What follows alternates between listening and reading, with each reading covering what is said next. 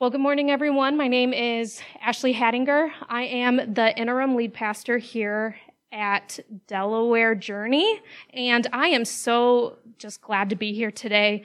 Um, we've been in a sermon series called Embracing Babylon the last few weeks, and I just want to hop into some scripture today. Um, I've been telling you guys every week that when we uh, when we were praying about whether or not we would take this position and kind of step in here, uh, it was really today's message. It was the sermon series, the text that we're using, but it was really today's message that really got me thinking, like, okay, God, I think this is what you want to share with the people of Journey Delaware. So I'm, I'm really been excited about today. It may feel a little different. I'm looking forward to that. And I would love to invite you. Maybe you have a phone app. Maybe you have like your actual Bible whatever it is, I would love to invite you to join me in Jeremiah 29, starting probably about verse 4. And what we're talking about is about 500 years before Jesus, Israel was taken into exile in Babylon. And history says this is scholars of all kinds and the Bible. History says this was the hardest time in uh, just about the hardest time in the history of God's people. And yet somehow it was probably the best time as well. And somehow it was both. And they came out stronger than ever. And as a people with God, this was the most devastating thing, but yet somehow it was the best thing for them long term. They came out stronger than ever as a people in their sense of identity and sense of who they were in God. And week one, we talked about how that was possible because they embraced their time in exile. They embraced their time in exile. And maybe you, you guys remember if you were here, uh, but the, the picture I was thinking of is uh, when you were a kid and you were fighting with your sibling, or maybe you're a parent and you kids fighting, and it's like, okay, now, now what do you do? Now, now hug your sister, right? um, and I remember doing that, just that inner like, no, she called me a name or whatever, or maybe I was the one that called the name. I don't know. I'm, I'm not always the, the good one in the scenario. But um, now you embrace each other. And the reason why our parents made us do this, because it was it was uncomfortable, right? Like no one's like, okay, yes, like bring it in, sis. Like that that's not the instant reaction we have when when we have to do that but it's the decision to embrace what parents are trying to instill in us when we do that, or you with your kids, is, you know what, your relationship with each other is going to go beyond this moment. And you need to learn this now because who you are as people, who you are as sisters matters if you embrace this moment of tension. And even though you may not want to, give it all. Give it all go in and embrace. So we've been calling this series Embracing Babylon, the idea that the reason why Israel came out of this stronger than ever as a people and in their relationship with God is because they embraced the exile. They embraced it. And what's so nice is that's kind of a, you know, like a flowy idea. Like, okay, I'm going to embrace it. But in Jeremiah 29, we get a letter written from the prophet Jeremiah, but straight from God, giving them ways to actually how how do you do that how do you embrace it and we've been walking through this letter the last few weeks so in verse 4 it starts by saying thus says the lord of hosts. And once again this is a letter straight from god's mouth. The god of israel to all the exiles whom i have sent into exile from jerusalem to babylon. We, we talked about this. Build houses and live in them. Eat gardens and or eat gardens, take gardens, and eat their produce. And what we talked about there is um, they thought there were some rumors going around that they were actually only going to be there for two years, and God was like, "Sorry, you actually need to like figure out how to live in Babylon because you're going to be here 70 years." And that was uncomfortable, but God encouraged them, embrace this, move in, live there. Um, next, it says, Take wives and have sons and daughters. Take wives for your sons and give your daughters in marriage that they may bear sons and daughters. Multiply there and do not decrease. We talked about that, how exile would be really easy just to, it's supposed to reduce you to zero. And God can't tell us to, like, from zero, like from nothing, multiply. That makes no sense. But we talked about they actually didn't have nothing. God was with them the whole time, and God was able to give them this attitude of we don't have to make this time for nothing. We don't just have to sit here in time out until God takes us back to Israel, but we can actually be productive and have purpose in Babylon and multiply and increase. And then today, here's, here's where we're landing today. This is verse 7, Jeremiah 29 7. But seek the welfare of the city where I have sent you into exile, and pray to the Lord on its behalf. For in its welfare you will find your welfare. And I don't always do this, but I want to start right off the bat with today's main point, main idea. And that is the world is better for our exile. The world is better for our exile. So, why did God's people need to hear this? Why did God's people need to hear this? Well, they weren't big fans of where God had sent them. We've talked about how Babylon was a pagan place, it was a harsh place to be. It was not fun for them to be in Babylon. They were miserable. they were throwing them in lions' dens, changing their names, all that kind of stuff was happening. But, and, and you know what? I wouldn't be upset about that either. I wouldn't be, or yeah, like that, that makes sense. Like, why would you want to play for the place that's like torturing you, you know, burned down your temple, removed you from everything you knew? Why would you do that? But we talked about this last week. They weren't just like randomly there. They weren't just scattered there. They were sown there. That there was purpose for them being there, that God had planted them there. And this wasn't random. God had a purpose here. And you know what? I can relate to this. Has anyone ever, like, you're, you're just having a really difficult time, someone's hurt you, and then um, in Christian circles, we believe in forgiveness. Jesus forgave us of everything.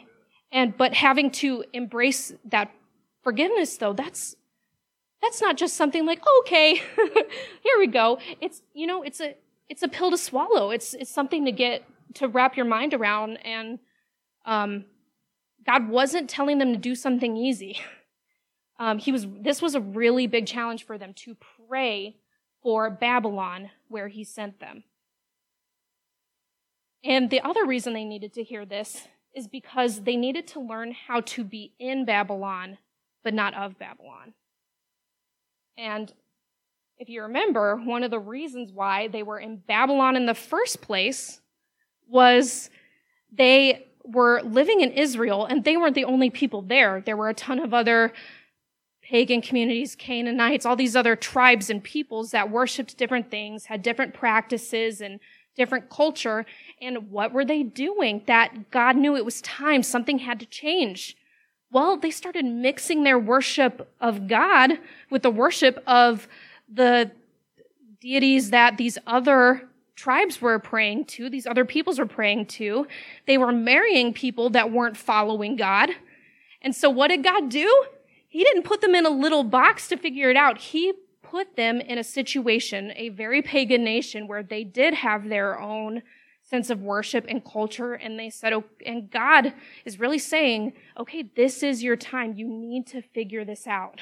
You need to figure out how to be in Babylon, but not of Babylon. And that's a skill that thankfully they embraced it. And on this side of history, we know that every, man, the world that Jesus entered impact, was impacted by this. The early church was impacted by this. They had to learn this lesson, how to be in, be followers of God in Babylon, but not necessarily take everything along with them the way that they had been and the way that God needed to correct.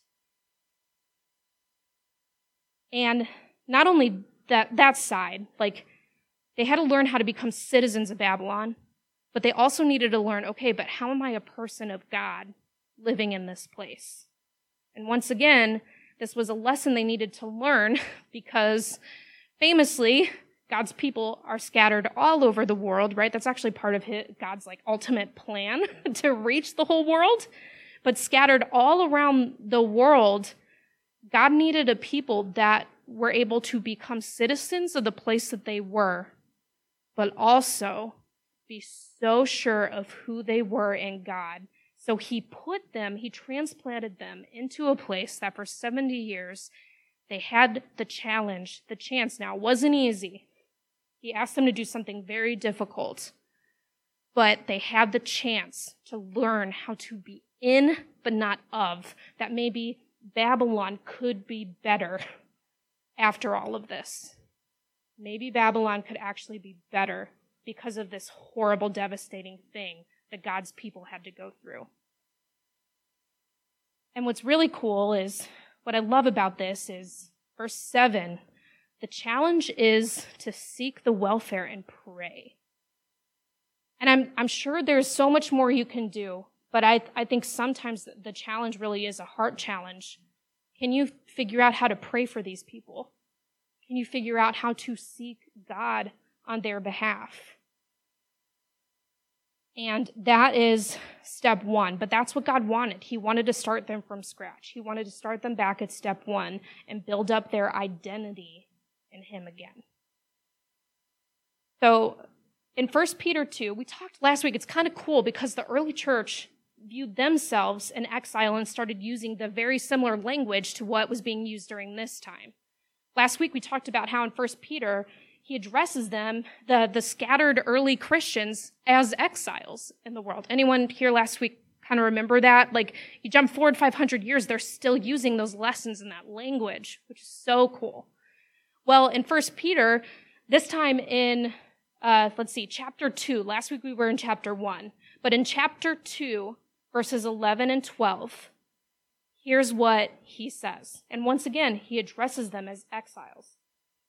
Beloved, so talking to the early church, my beloved brothers and sisters in Christ, I urge you as aliens and exiles to abstain from the desires of the flesh that wage war against the soul. Conduct yourselves honorably among all the places you are, all the Gentiles, all the people that don't believe like you do. Wherever, whatever city you're in, conduct yourselves honorably so that, though they malign you as evildoers, they may see your honorable deeds and glorify God when he comes to judge. So here are the ingredients for a successful exile. And this is where we're going to spend the rest of our time today. First, your heart is soft toward people. Once again, they weren't on buddy buddy terms with the people of Babylon. They had some issues with Babylon, and rightly so. But God challenged them to pray and for their heart to soften toward them because maybe, just maybe, God wants Babylon's welfare just as much as God has plans for your welfare, which next week is what we'll be talking about the Israel's welfare, but today we're talking about Babylon's welfare. And maybe, just maybe, though Babylon really brought them through a hard time, God's plan or not, it was still tough. Well, we can just admit that. That even so, God challenged his people, but can you look at them and see them as people that need my care too? And can you pray for them and seek their welfare? Heart is soft toward people. And then number two, so, on one side, a successful exile looks like your heart is soft towards the people that are around you. But on the other side, your identity is firm in Jesus Christ.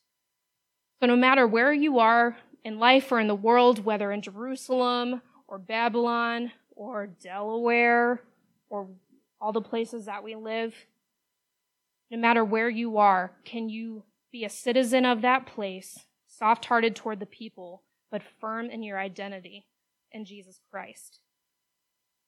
So, sure of who you are, you care about them, but you don't have to take on their practices.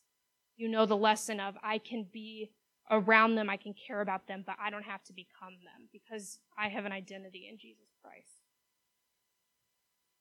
And I just have two illustrations I, I want to share. These, these are a little personal. Um, my family does not, by and large, follow Jesus. Um, I'm really the, the only Jesus follower in my family. And a year and a half ago, my grandma died, my dad's mom. And I'll never forget about six months before she died, and I've been praying my whole life for her to be saved. And about six months before she died, I had a conversation with her where in her 90s, she very clearly named some people in the family and said she will never forgive them. Never forgive them. She hated them. And I'm not even sure she remembered exactly what they did. But unfortunately, I loved my grandma, but that's how she lived her life. Her heart was not soft toward people. And therefore, it was really hard for her to be soft towards God. And just like my grandma, I think you and I have had people that have really done us wrong. But yeah, people that we have to deal with, people in our lives that we see day to day. But it's not worth living well into your 90s and dying, having that kind of spirit where you're telling your grandma or your granddaughter,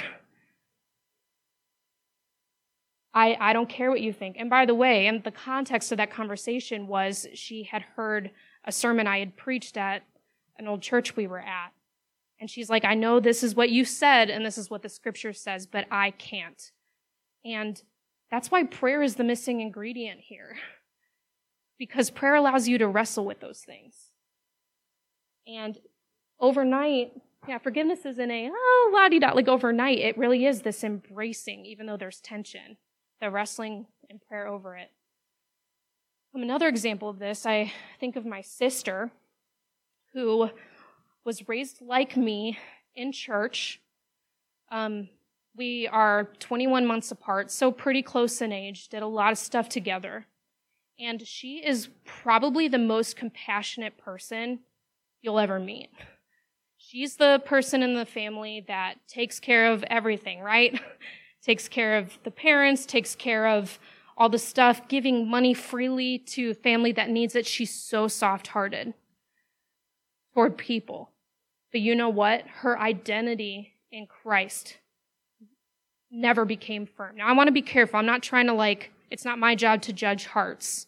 But now she, she is so soft hearted toward people that it's like she doesn't have room in her life. She feels like being firm in identity in Christ would keep her from being soft toward people, and she chose that side. And I think what this passage is getting at and what life in Christ calls us to is both things. Both a soft heart toward the people in our lives and that we're around, the, our Babylon people, but also a firm identity in the God that we serve and that saved us and died for us. And we're called to both. And I, I think sometimes, um, especially in the North American church, we, we make this dichotomy of you have to choose one or the other. That being firm in your identity in Christ means you have to be bristly and pokey and angry and hateful toward the people around you that are the pagan Babylons in your life. And I, that's, that's too bad. I also think there's a younger generation that has the biggest heart for people ever. I'm not saying we don't, but I, I think there's a new generation coming up that has the biggest heart for social justice and care.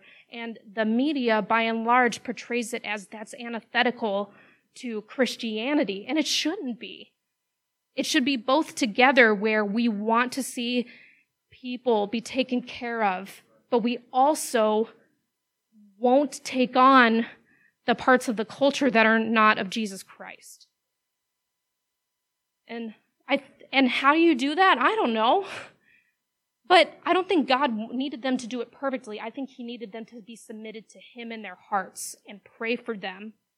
Like God really do the work of hearts and do the work of building each other up. And that's why they're not called to change all of Babylon in 70 years.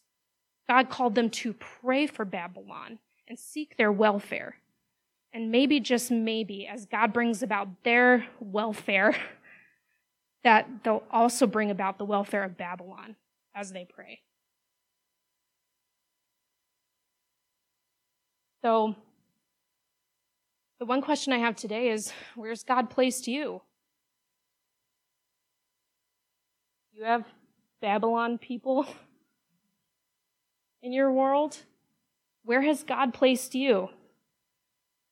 And I want to ask this is this place better off because you were you're there? because you're praying for them? Is your heart soft toward them? Are you firm in your identity in Jesus Christ around them? And here's how I want to end today. I have kind of a fill in the blank moment. If we go back to that verse, you know, seek the welfare of, the text says the city, that meant Babylon, but if you were to fill in that blank, what would go there? Would seek the welfare of the name of your office, the name of your school, the name of that one side of the family that you try not to deal with too much. What what your that the more nosy neighbor, what, what is it? What, what goes in that blank for you?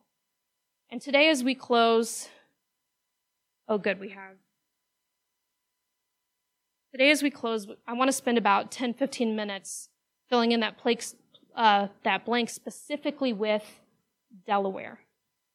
So, Zoe, can you help me?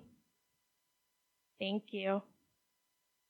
Zoe's my helper today. She's awesome. But we have on note cards. Yeah, everyone will get one note card, so she'll go around and pass that around as we, we kind of move into a time of prayer and working through this. But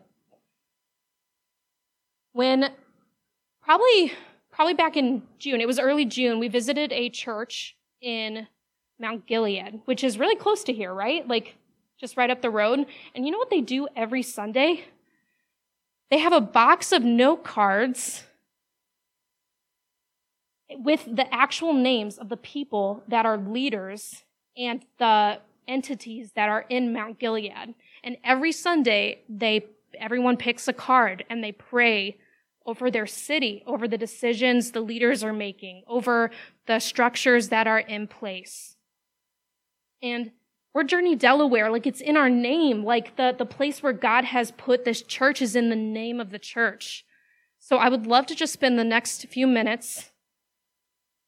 What I did was I, I found the name of the mayor, I found the name of our commissioners, of the sheriff. Um, we have two school districts in, De- in the city of Delaware. Did you know that? I had no idea. Um, Ohio Wesleyan University is like a block away. There's a whole bunch of students there that we can be praying for. We have a hospital right here. I think one of you guys might have gotten a card that said uh, Family Dollar right next door that, yeah, that we visit every, almost every Sunday, some of us, right? Um, let's pray for their welfare. Let's pray for their welfare. And yeah, Brandon, loved to just put on some music, some space. So make this time what you want it to be. But look at this person. Look up on your phone if you have no idea what a commissioner does, like me. Feel free to look it up or just pray for them. Pray for your family, their family, their decisions they're making, um, their their safety, whatever comes to mind for you. There's no wrong way to do this. But we're going to spend about 10 minutes in prayer over these cards, and then I'll come up and close, and that'll be.